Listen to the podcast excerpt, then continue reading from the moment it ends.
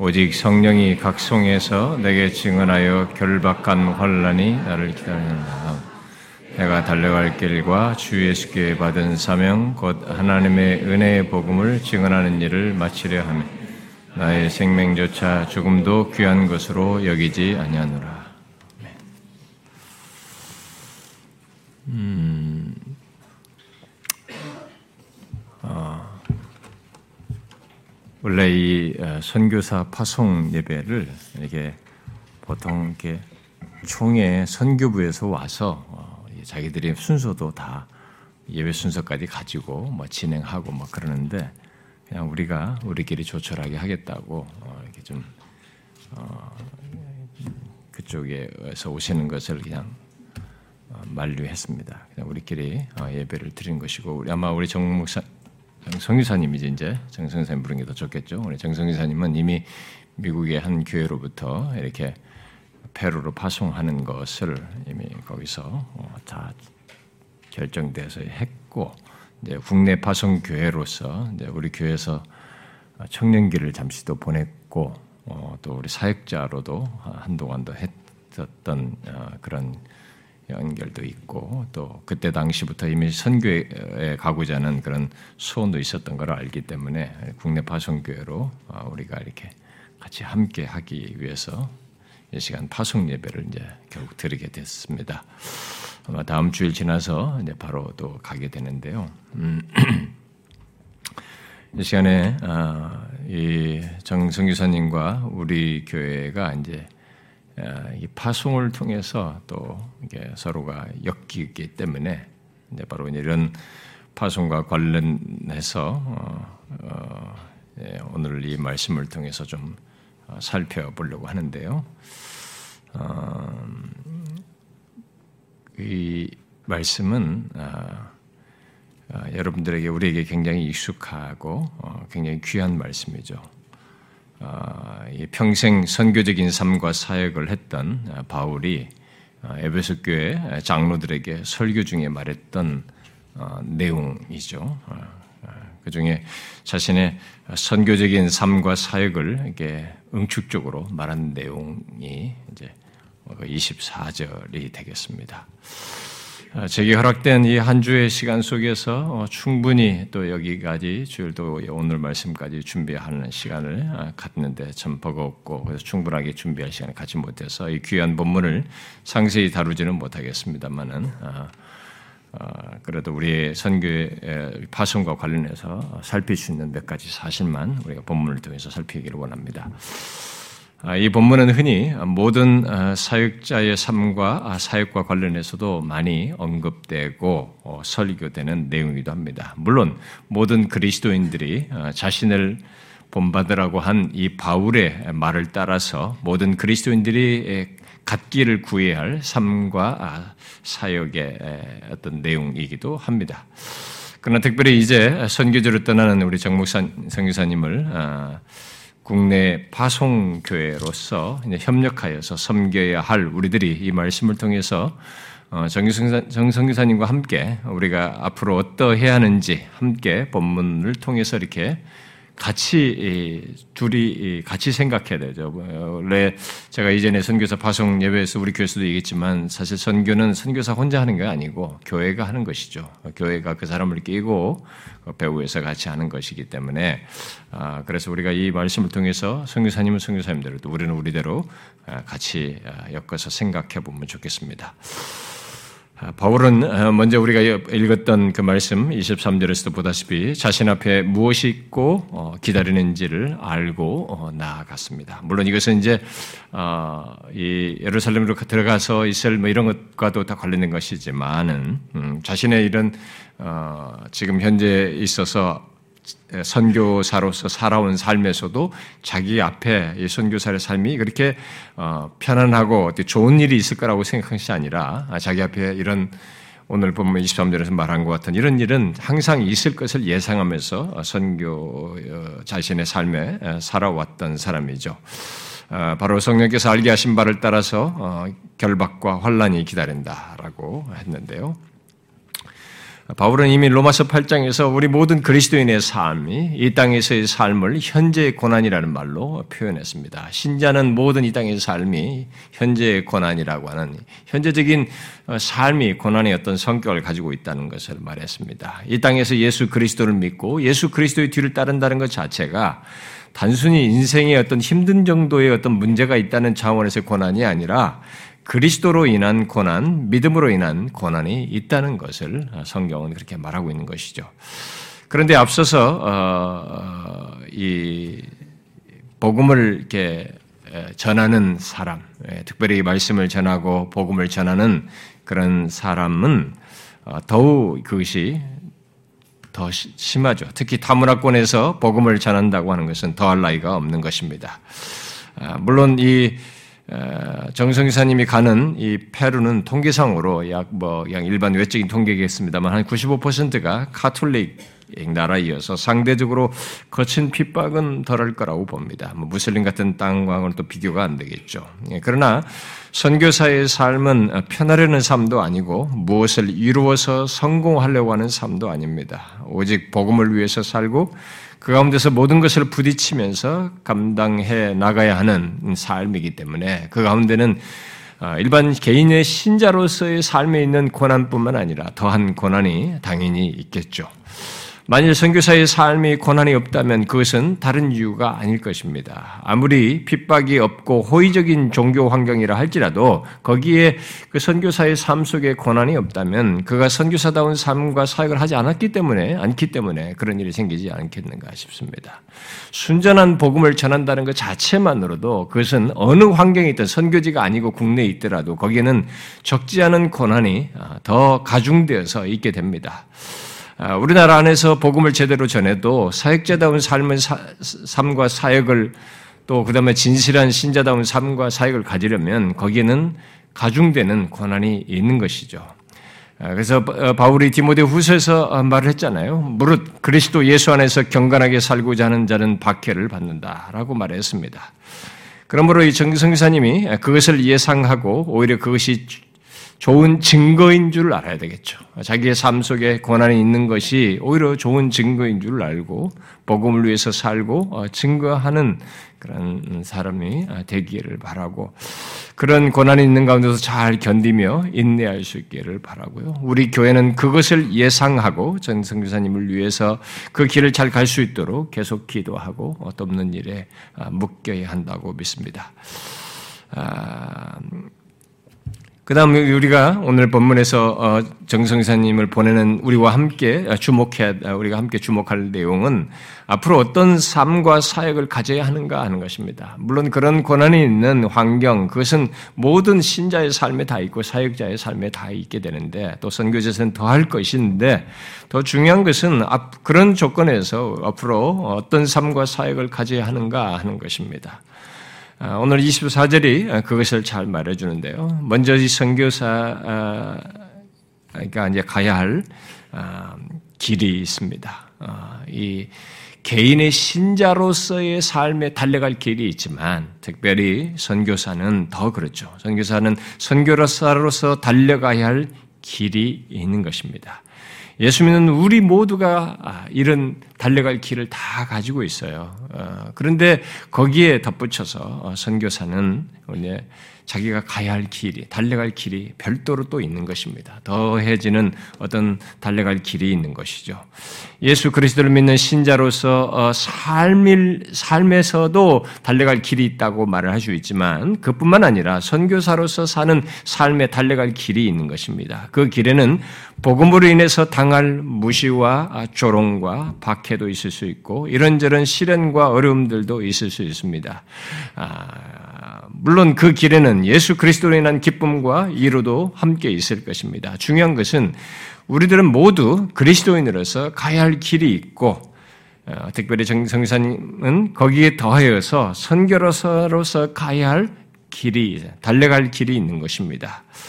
아, 그것은 자기가 선교 사역을 감당하면서 독특하게 개인의 신앙을 지키는 정도의 수준이 아니라 그 사역을 하는 가운데서 달려가야 할 고유한 길이 있어요. 예, 그것을 예상을 해야 됩니다. 바울은 그의 인생 끝자락에서 그런 길을 여기서도 지금 자기 달려갈 길이 있다는 것을 말을 하고 있는데 실제로 이런 말씀 이런 얘기를 한 뒤에 자기 인생의 마지막 끝자락에서 디모데 후서에서 그런 얘기를 하죠. 나의 달려갈 길을 마쳤다. 그러죠. 나의 달려갈 길을 마치고 그러죠. 그가 그 말을 할 때에는 나의 달려갈 길을 가야 할 대로 가기를 마쳤다라는 말을 한 것입니다. 아, 특히 그 길을 믿음을 지키면서 달려온 길이라고 하는 면에서 이어서 믿음을 지켰으니라는 말을 더 붙였어요. 우리 모두 그런 삶을 살아야 합니다. 모든 신자에게는 그런 삶을 살아야 돼요. 그러나 이 시간 네, 우리는 특히 정기성 기사님이 선교사로서 어, 이렇게 달려가야 할 길이 있어요. 그리고 그 가운데 믿음을 지켜야 합니다. 아, 이게 끝에 가서도 그렇게 말할 수 있어야 하는 길입니다. 아, 그래서 내 달려갈 길을 다 마쳤다라고 말할 순간이 때가 올 텐데 그걸 기억하고 이 선교지로 떠나서 선교사로서의 삶과 사역을 가질 수 있기를 바랍니다. 우리는 정승사님이 그렇게 달려갈 길을 잘 마칠 수 있도록 기도하면서 관심과 사랑을 지속해서 가져야 할 거라고 믿습니다. 또 우리가 함께 생각할 것은 우리 어, 우리 모든 그리스도인들에게 적용 가능한 것이다만은 특히 정성교사님이 선교사로서 어, 예, 받은 예, 사명이 있어요. 음. 그 사명을 어, 다양하게 말할 수 있습니다만은 우리는 여기서 주 예수께 받은 사명을 무엇으로 말하고 있는지를 주목해야 합니다. 우리는 사명하면 주로 봉사와 일의 차원에서 많이 생각합니다. 아, 그래서 많은 사람들이 자신들의 봉사 이력을 사명 감당의 목록으로 생각을 하죠. 아, 특히 많은 선교사들이 아, 그 학교를 짓고 뭐 병원을 짓고 우물을 파고 이런저런 사업을 하는 것을 자신의 사명을 드리는 것으로 생각을 합니다. 그러나 바울은 주 예수께 받은 사명을 하나님의 은혜의 복음을 증언하는 일로 마치는 것에서 자신의 생명을 아끼지 않고 바치는 것으로 말을 했습니다. 저는 정성기사님이 정성기사님의 사명도 이것이어야 한다고 생각합니다. 이 세상은 하나님의 은혜의 복음을 필요로 합니다. 그것보다 가치 있는 것은 없습니다. 은혜 복음을 통해서 사람들이 구원을 얻고 바뀌는 것보다 그래서 그들이 하나님의 영광을 드러내는 것보다 귀한 것은 없는 것입니다. 병원 지어주고 학교 세워주고 우물 파주고 집 지어주고 이런저런 도움을 주었는데 은혜의 복음을 듣고 구원받은 것이 없다면 그 사람은 구원자 예수 그리스도 대신 좋은 모범자이신 예수 그리스도를 전하면서 많은 사람들에게 봉사하고 선행을 한 알버트 슈바이츠의 뒤를 따른 겁니다. 알버트 슈바이츠가 우리에게는 상당히 굉장히 아프리카에서 좋은 일을 한 그렇게 유명한 사람으로 알려져 있지만 그 사람은 성경적으로 보면 기독교 예수 그리스도를 믿지 않은 사람입니다. 예수 그리스도를 좋은 선지자의 모범으로 생각했지 성경이 말한 구주와 주로 믿은 사람은 아니에요. 근데 오늘, 오늘날의 이 선교지에서 마치 얄버트 슈바이처를 따라가는 사람들이 너무 많은 것이죠. 예. 분명 바울은 다양한 도움을 주었을 거예요. 바울도 그 시대에 다른 사람들에게 많은 도움을 주었겠습니다만은 그런 것들을 언급조차도 하지 않습니다. 그리고 그것이 얼마나 큰 비중이 자기가 비중 있게 뒀다라고도 생각, 말하고 있지 않아요. 그런 것들은 그저 은혜의 복음을 전하기 위함이고 그것 속에 감추어진 것들이지 결코 예수 믿는 어, 이 놀라운 역사에 특히 이 어, 선교사 예, 선교사의 사역에 주된 것이 될 수 없다는 것을 여기서 피력하고 있습니다. 저는 정성교사님이 그런 선교사가 되길 바라고요. 그리고 우리는 그런 선교사 되기를 위해서 위해서 기도하며 같이 협력할 수 있기를 바랍니다. 보통 선교사를 파송한다고 하면 아, 그가 고생하는 것과 어떤 어려운 환경 아니면 가서 해야 할 이런저런 사역의 일들을 사역 비전이라는 이름 안에서 말하고 나눕니다. 아, 어떤 면에서 그런 것들이 있어야 뭐가 하는 일들, 해야 할 사역들, 막 비전이라는 이런 것들이 있어야 선교사답고 어, 뭐 사역에 또 뭔가 있어 보이고 또 그럴 듯해 보입니다. 그러나 선교사는 사업가가 아닙니다. 오늘날 이 선교사들이 자선 사업가 아니면은 많은 일들을 벌리는 이 사업가가 된 것은 정말로 좋지 않은 것입니다. 그것은 성경이 말한 선교사가 아니에요. 그것은 기독교 역사 속에서 중간에 서양 선교사들이 만든 변질 선교 어, 변질 선교입니다. 그리고 가톨릭 교회가 주로 해온 선교이기도 해요. 아닙니다. 성경이 말하는 선교는 1차적으로 또 가장 기초적이면서 가장 중요한 것은 여기 바울처럼 은혜의 복음을 증언하는데 생명을 다하는 것입니다. 정말 그것을 위해서 생명을 아끼지 않는 것이에요. 그래서 진실한 회심자들이 나와서 그들이 하나님을 예배, 그동안 하나님을 예배할 줄 모르고 예배하지 않았던 그곳이 하나님을 진실로 예배하며 그 하나님께 영광을 돌리는 바로 그런 역사가 있는 것이 선교사를 통해서 있어야 할 성경이 말하는 주된 일이에요. 은혜의 복음을 통해서 듣고 이들이 회심하여서 하나님을 예배하지 않던 자들이 진심으로 하나님을 예배하며 영광을 돌리는 것이 선교사를 통해서 있어야 할 최고의 일입니다.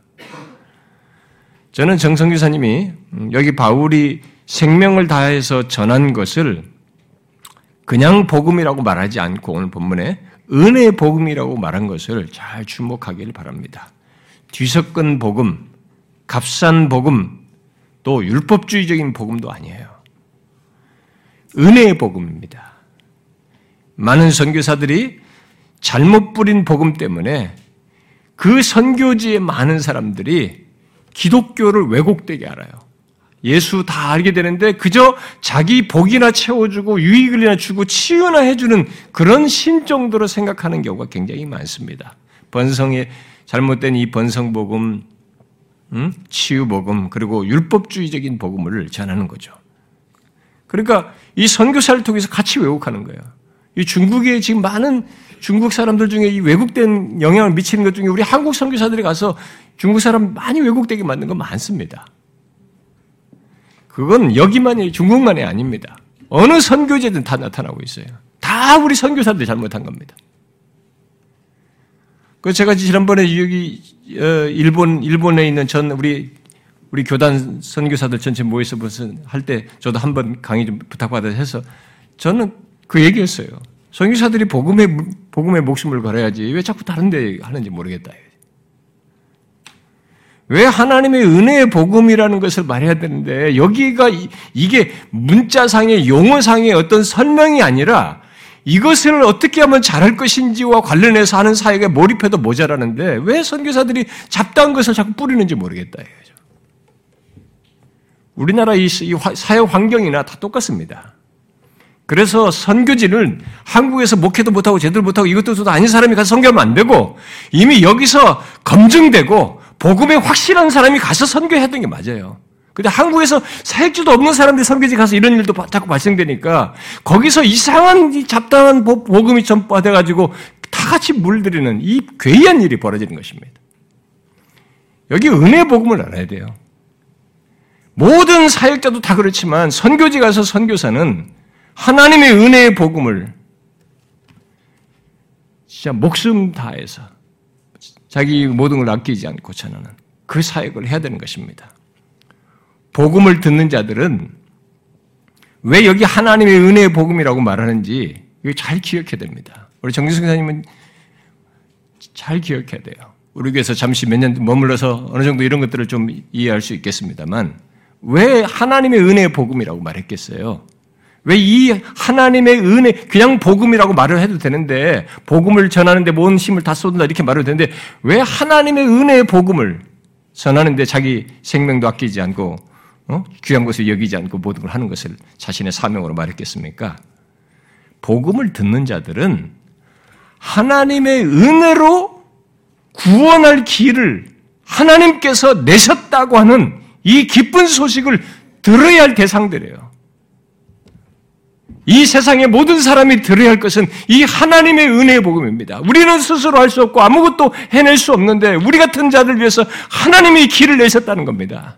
독생자를 보내어서 우리에게 구원의 길을 내셨다는 진짜 은혜의 복음인 거죠. 은혜의 기쁜 소식인 것입니다. 이 놀라운 소식을 힘있게 되는 거죠. 생명다에서 전해야 되는 것입니다. 모든 사람들이, 모든 신자가 다 그렇지만, 말씀을 전하는 자, 또 선교사는 이 은혜의 복음을 정확히 알고 마음에 이 은혜 복음의 마음이 사로잡혀야 하고 이 은혜 복음의 마음이 불타야 하고 확신 있게 전해야 되는 것입니다. 저는 개인적으로 이런 은혜 복음에 대한 확신과 불타는 마음이 없으면 저는 설교자가 되면 안 된다고 봐요. 선교사가 되면 안 된다고 믿습니다. 그건 아니에요. 그건 일반 성도들 수준인 거지. 전혀 그러면 안 됩니다. 그 영혼들은 이 은혜 복음을 기다리는 영혼들입니다. 예수를 모르는 모든 사람은 이 은혜 복음에 목말라 인사요. 은혜 복음을 들으면서 이 사람의 인생이 바뀔 것입니다. 그런 어마어마한 얘기를 지금 가지고 가는 것이에요. 저는 성기사님이 그, 렇게 하길 바라고 우리는 파송으로 묶여 있는 우리들은 그것을 위해서 묶인 겁니다. 정성기사님이 그런 사역을 할 수 있도록 위에서 기도하고 돕고 관계를 갖는 것이죠. 저는 우리 교회 성도들이 어, 선교사님들에 대해서 생각할 때 진실로 선교사님들을 위한다면 그런 선교사들이 되고 그런 역사가 있기를 위해서 멈추지 않고 기도하며 그것을 잘할 수 있도록 돕는 것에 참여해야 된다고 믿습니다. 그런데 어떤 사람들은 선교사라고 하면 무조건 고생한다고 이게 자꾸 생각만 해요. 고생의 차원에서만 자꾸 생각을 합니다. 이 선교사의 가장 중요한 게 이건데 사실 이 이것이 더 중요한 분야. 이 부분은 둘째치고 가서 일단 무조건 고생한다는 것만 자꾸 생각해요. 그래서 연민과 함께 봉투로 자꾸 해결하려고 합니다. 물질적인 도움을 도움도 줘야 하고 그것도 마음이 없으면 못하는 것이라는 걸 잘 압니다. 그러나 이 본문을 오늘 본문과 같은 바울이 가졌던 것 같은 그런 내용을 가진 선교사가 되기를 기도하며 계속 관심을 갖고 마음을 쓰는 것도 없이 봉투로 모든 것을 해결하는 것은 그저 가장 쉬운 일을 하는 거예요. 어. 아닙니다. 물론 제가 지금까지 경험한 바로는 어떤 사람이 선교사님들에게 봉투를 준다든가 뭐 저도 지금까지 사역 속에서 어디 갔을 때 이런 걸 할 때 그런 사람들이 그렇게 마음이 없이 그렇게 하는 사람들은 거의 드물었어요. 다 마음을 쓰는 사람들이 그것도 하는 거죠. 아무나 하는 것은 아닙니다. 어쨌든 우리가 무조건 선교를 한다는 것만으로 힘들다고만 생각을 하는데 사실 그런 차원에서만 고생 차원에서만 자꾸 생각하는데 그러면서 그걸로 자꾸 땜질하는데 그러지 말아야 되고 진짜 하나님의 은혜의 복음을 잘 전할 수 있도록 하는데 우리가 같이 묶여야 됩니다. 사실 선교사들이 가서 힘들고 고생할 수도 있지만 어, 이 국내 사역자들보다 상대적으로 덜 스트레스 받고 압박받는 성교사들도 많아요. 우리는 그들을 못 보니까 어쩌다 한번 보니까 그냥 다 고생했을 거라고만 자꾸 생각합니다. 제가 많은 그 선교사들의 세계를 알고 있고 그들과 많은 상담도 했고 가서 접촉도 해보고 그렇게 해봤지만 오히려 그렇지 않아요. 진짜 극심한 고생과 수고를 하면서 추방과 순교 위험을 가지고 선교하는 그런 분들도 있고 진실하게 사역하는 성교사님도 많이 있는 줄 압니다. 그러나 모두가 그런 건 아니에요. 우리는 선교나 선교사를 선교사를 외형적으로 생각하지 말아야 됩니다. 국내든 해외든 오늘 법문과 같은 걸 갖는 선교사들을 위해서 선교사가 되도록 하기 위해서 이게 목숨까지도 아끼지 않는 진정한 이런 사역 차원에서 우리가 생각을 해야 돼요. 교회가 선교사나 아, 이 국내 선교사를 위해서 기도할 때는 그것을 위해서 기도하고 그런 사역을 잘 감당할 수 있도록 도우심을 구하면서 함께 돕고자 해야 합니다.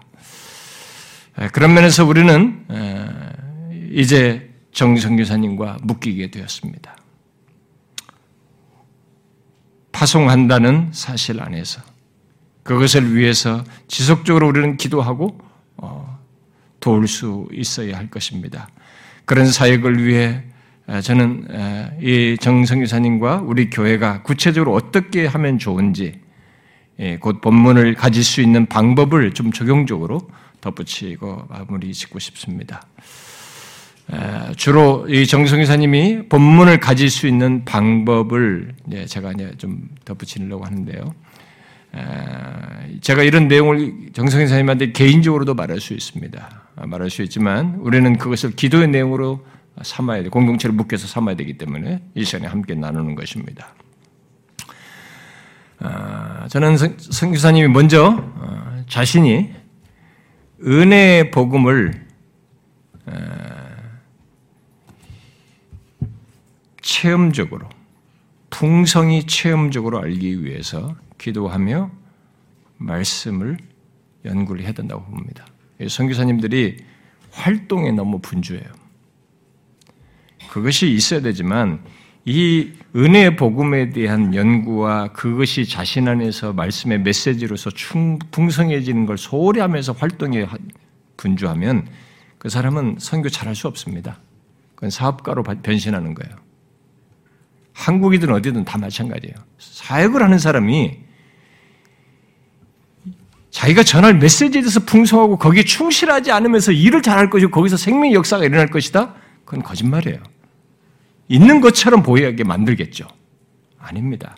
전에 성교사님들이 너무 연구를 안 하는 거 봐요. 그러니까 이 사람들은 이제 예수 처음 믿으니까 성경만 가지고 기본적인 얘기만 말하면 된다는 걸 생각해요. 그런 생각 때문에 이 사람들이 안 자라는 겁니다. 가장 기초적인 것밖에 안 배우고 있어요. 이들도 계속 향상시켜야죠. 3년만 돼도 이만큼 성장, 이만큼 성장하도록 해야지. 계속 똑같은 그 기초적인 것만 얘기하면 성교사들이 그 사람들 얕잡아 보는 거죠. 영혼인데 이들도. 하나님을 아는 지식이 깊어져야 되는데. 그것을 위해서 이 은혜 복음을 충성히 알기 위해 성경을 풍성히 연구해야 됩니다. 연구를 하되 은혜의 복음을 깊고 풍성히 알기 위해서 성경과 앞선 선배들의 이런 것들을 부지런히 연구하는 것 속에서 사역하고자 해야 됩니다. 그리고 은혜 복음을 필요로 하는 선교지의 사람들, 그들의 영혼을 끝까지, 끝까지 그리스도의 마음으로 품고 사랑하는 것, 그것이 바로 어, 법문과 같은 사역을 하는 것이라고 믿습니다. 제가 끝까지를 자꾸 강조한 것은 우리가 선교제를 가거나 어디에 사역을 하면 목사도 어느 교회 부임하면 이 영혼들을 사랑해야지 하는 처음에는 다 있어요. 선교지 가면 그 영혼에 불타는 마음도 있습니다. 끝까지 하는 것은 쉽지 않습니다. 왜냐하면 그 회중 속에는 참 괴짜들이 많거든요. 어, 복음 전하는데 시간 복음 듣고 나한테 적대하고 딴소리하고 불평하고 참 그런 사람 사랑하는 게 정말 어렵습니다. 그런데 그런 것에 좌절하지 말아야 돼요.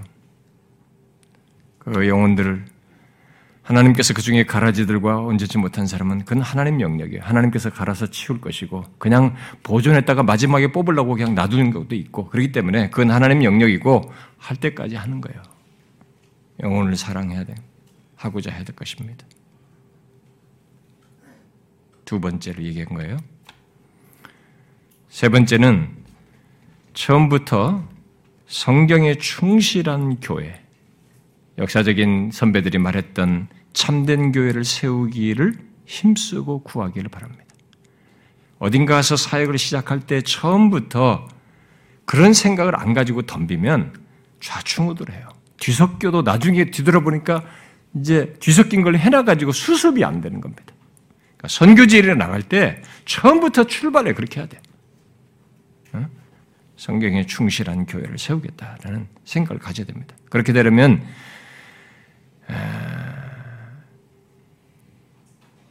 자신부터 그런 신앙과 이해와 확신이 있어야 됩니다. 성경이 충실한 교회를 세우는 게 뭔지에 대한 이해와 확신이 있어야 돼요. 왜냐하면 그런 모든 것은 결국 정성 교사님의 가르침과 목회에 따라서 방향이 결정되기 때문이에요. 목사의 이런 가르침과 방향에 따라서 목회에 따라서 방향이 바뀌어요. 참된 교회의 주관은 더 성경이 충실한 게 될 수도 있고 뒤섞인 것이 될수 있는 것입니다. 네 번째는 자신의 삶과 사역이 달려갈 길을 잘 마치는 것을 위해 시작도 중요하지만 자신의 사역의 끝도 그러야 한다는 것을 미리 생각하여서 타협하거나 변질 없이 사역할 수 있기를 바래요. 바울은 여기서 끝까지 그러기를 원했고 디모데서 끝까지 그렇게 했습니다. 이것은 아,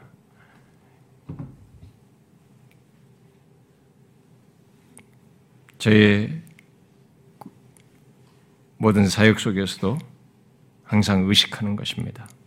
사실 모든 사역자들이 개인의 신자도 그렇지만 특별히 앞서서 사역하는 사람이 끝까지 달려갈 길을 잘 마치고 시작이 좋았는데 끝에까지 좋은 건 좋은 것은 정말 쉽지 않습니다. 여러분 성경 읽어보면 극소수예요. 저도 항상 그것을 하나님 앞에 구합니다. 그래서 가끔 어떤 사람들이 저의 명예를 더럽히는 말을 할 때 제일 고통스러워요. 미리 결론도 나지 않았는데 흠잡고 뭐가 어떻다고 얘기하는 것을 정확한 사실도 아닌 것들을 얘기할 때 제가 정말로 고통스럽습니다. 저는 마지막까지 그렇게 되길 바라거든요. 처음에 그런 마음으로 끝까지 타협과 변절 없이 사역하고 달려갈 길을 잘 마치고 싶어요. 모든 사역자는 그래야 됩니다. 물론 이것은 쉽지 않습니다. 그러려면 하나님의 은혜 도우심을 구하면서 끝없이 자신과 싸워야 돼요. 우리 정기사님은 지금까지도 사역하면서 조금 배워왔겠지만 진짜 생각하셔야 됩니다. 어떤 싸움이에요? 사실 자신과의 싸움이 제일 어렵습니다. 게으르지 않아야 되고 누가 나 선교제 가서 개입하지 않을 수도 있어요. 자기 혼자 역량하기 때문에 게으르지 않아야 되고 대충 하지 않아야 되고 위선하지 말아야 되고 사람을 기쁘게 하지 않고 진실로 하나님의 말씀을 따르면서 하나님을 기쁘시게 하는 생각과 그런 아, 행동을 위해서 내적인 싸움을 먼저 내 안에서 해야 되거든요. 또 끝까지 달려갈 길을 잘 가려면 수많은 유혹을 이겨야 됩니다. 돈의 유혹, 교만의 유혹, 내 뜻을 하나님의 뜻이라고 하고 싶은 유혹, 독선적인 유혹, 내 성과와 내 내가 이뤘다고 할 만한 무엇 나의 잘남을 드러내고 싶어 하는 그런 유혹, 이런 유혹까지 다 싸워야 돼요. 선교사나 사역자는 그래야 됩니다. 사실 그것들은 사람들의 눈에 크게 띄지 않습니다. 그렇게 해본들 표시도 나지도 않아요. 그 사람이 혼자 내면에서 씨름하면서 그렇게 해나가는데 그게 누가 눈에 띄겠습니까? 눈에 띄지도 않습니다. 세월이 오래 걸쳐야 조금 보일까 말까 할 정도입니다. 그러나 하나님의 눈에는 크게 띄어요. 그걸 알아야 됩니다. 그것을 알고 달려갈 길을 끝까지 달려가기 위해서 자신과의 싸움을 주의 도우심을 구하면서 잘 할 수 있기를 바래요. 그러면서 한 가지 결론이 있기를 바랍니다. 그것은 자신의 사역에서 하나님의 영광을 가로채거나 막는 일이 없이 오히려 나를 통해서 또 자신이 복음을 전하고 양육한 영혼들을 통해서 하나님의 영광이 드러나는 것이에요. 그런 사역을 할 수 있기를 바라고 그것을 위해서 우리가 함께 기도할 수 있으면 좋겠어요. 이 파송을 통해서 정성기사님과 함께 우리 교회가 그런 차원에서 묶이기를 원하고 같이 사역에 동참하기를 원합니다. 그냥 물질 조금 보내주고 대충 이렇게 알아서 하고 이렇게 하는 그렇게 하면 안 됩니다. 성교사님도 그렇게 성교사님들도 그렇게 하면 안 되고 진짜 하나님 의식하면서 해야 돼요. 저는 여러분들의 눈이 무섭지 않습니다. 저는 하나님이 더 두렵죠. 저의 생각과 중심을 다 아시기 때문에 내가 어떻게 결정하고 얼마나 불충실하고 어떠하고 어떤 결정을 하는지 하나님이 더 두렵죠. 근데 너무 쉽게 겉으로 외면을 가지고 판단을 하는 사람들이 많아요. 우리는 선교사들이든 사역자들은 우리는 사람들의 눈보다 하나님을 더 두려워해야 됩니다.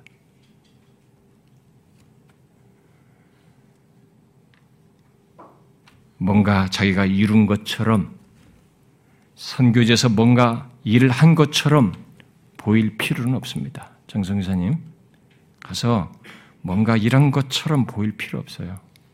없는 것을 있는 것처럼 억지로 보고할 내용을 만들고 이벤트를 할 필요 없습니다. 우리보다 선교사님의 삶과 사역 속에 계신 하나님께 진실하고 그분을 의식하여 사역하게 되면 그리고 그의 은혜의 복음이 풍성히 증거되어 증거가 되면 거기서 하나님께서 영광을 받으실 거예요. 그런 것을 보려면 우리는 서로 성급하지 말아야겠죠. 성리사님도 그렇고 뭐 기도하는 우리들도 그렇고 서로가 인내하며 기다려야 할 것이고 끝까지 기도하면서 섬기할 것입니다. 가끔 성교사님들이 보고할 것을 뭔가 만들어야 와 되거든요. 그건 우리가 자꾸 그렇게 만드는 겁니다. 그분들을 어? 그렇게 해야 하는 것처럼 자꾸 생각하니까 그렇게 할 것 없습니다. 하나님 앞에 충실하면 되는 것입니다. 주께서 선교사님을 우리의 기도와 여타의 섬김을 통해서 영혼들을 구원하시고 하나님께서 예배 받으시며 영광을 받는 그런 결론적인 역사가 있기를 바랍니다. 그리고 그 땅에 참된 교회가 세워지는데 성교사님을 통해서 더 많이 참된 교회들이 세워지길 바라고 거기에 통로가 되길 바랍니다. 사랑하는 성도 여러분, 우리가 그것을 위해서 이제 파송하기 때문에 더 묶이게 됐는데요. 우리가 성교사님의 그런 사역을 위해서 같이 기도하고 협력하고 사역에 동참할 수 있으면 좋겠습니다. 자, 기도합시다.